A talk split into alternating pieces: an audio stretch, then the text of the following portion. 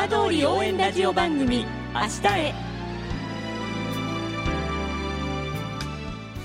時刻は5時10分になりました。今週も浜通りの情報をお届けする浜通り応援ラジオ番組明日へのスタートです。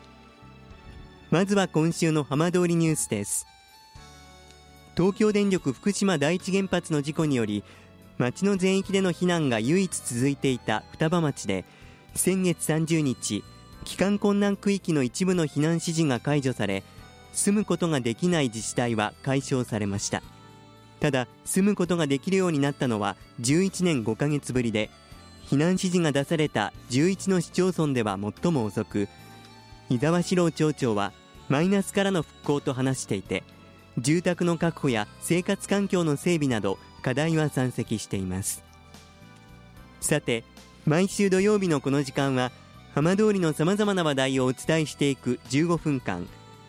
震災と原発事故から11年。ふるさとを盛り上げよう。笑顔や元気を届けようと頑張る浜通りの皆さんの声。浜通りの動きにフォーカスしていきます。お相手は森本洋平です。どうぞお付き合いください。浜通り応援ラジオ番組明日へ。この番組はバッテリーテクノロジーでもっと自由な未来へ。東洋システムがお送りします。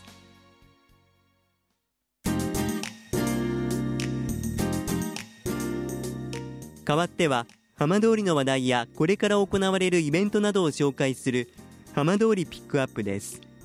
いわき市の平三丁目商店会は JR いわき駅周辺の魅力を再発見し新たな街歩きのコースを作る市民参加型のすごろく作りに取り組んでいます。今週は企画した商店会の北林優子さんにお話を伺います。北林さんよろしくお願いします。よろしくお願いします。さあすごろく作りに取り組んでいらっしゃるということなんですがこれどういった取り組みなんでしょうか、はいこれはですね、あの今年白川でできたあのフォトスゴロクというあの遊びの一種でして、みんなであの普段歩き慣れてる街中をこう全く違う目線で面白いものを探しながら、こうそれをこう写真に撮ってきて、みんなでこう撮ってきた写真を集めてすごろくを作っていくというあのみんなで競争しながらデザインもしていくみたいなそのちょっと遊びの多い街歩きの企画になります。はいこう結構各地でその街を盛り上げようっていう取り組み、全国的に行われると思うんですけれども、はい、その中ですごろくにこう目をつけられたっていうのは何かこう惹かれたものっていうのがあったんですか、はい、こう普段こう特に街に普段来てる方々が新しい街の魅力を発見できるみたいな、はい、それでいてこう初めて会った方と何かこうアナログのもので作り上げていくっていうのがとてもこう今あのコロナ禍でいろいろこうなかなか体験できないものなんじゃないかなと思いまして、はい、あの面白いなと思ってちょっとこれをやってみようということになりました。すごろくというと、まあ、誰しも小さい頃からこう、はい、馴染みのある遊びだと思うんですけれども、ある意味このゲーム感覚、遊びの感覚で楽しめるっていうのはすごくいいですよね。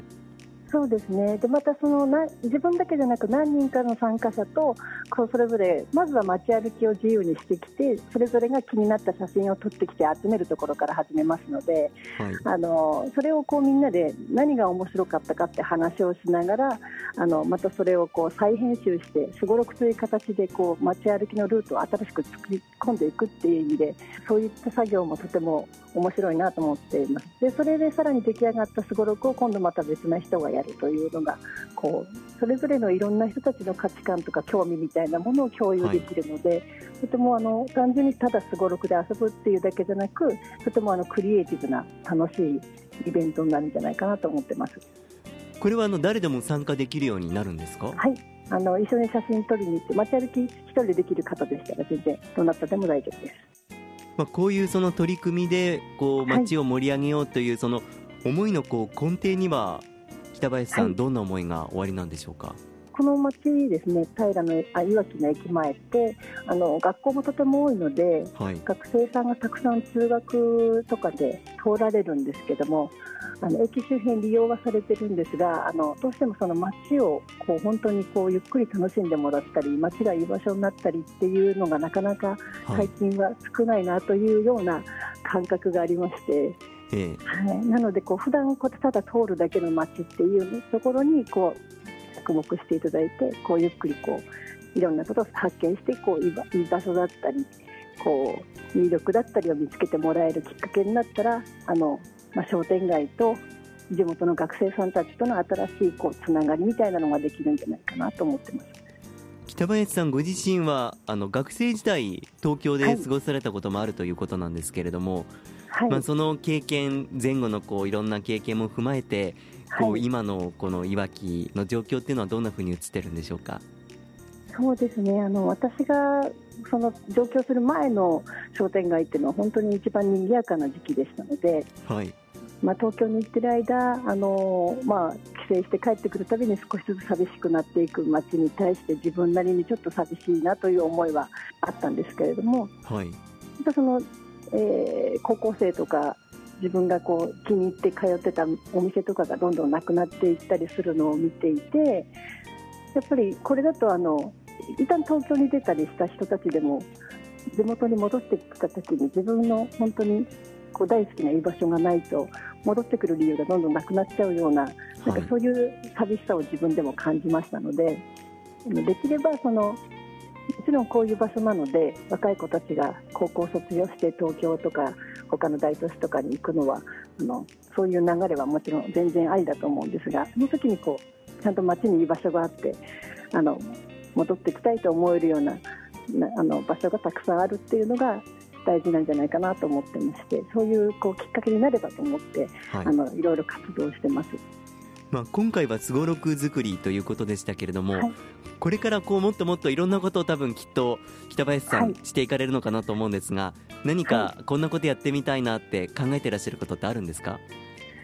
そうですね。あの2年前に作ったゲストハウスのラウンジがそういったこうちょっとした企画みたいなのがたくさん売ってるような場所にはなってますのでコロナでなかなかちょっと今まではうまく機能できてなかったんですけども今後はそういういろんな学生さんたちとかがこうその場所を使って何かチャレンジができたりとかいろんな使い方もできるなと思ってますしあの、まあ、ずっとコロナ前からやってる地元のマルシェイベントとかもあるんですがそういったのもこの後もどんどんこう大きくしていっていろんな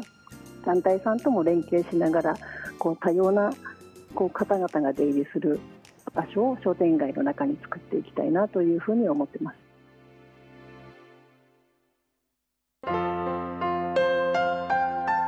浜通り応援ラジオ番組「明日へ」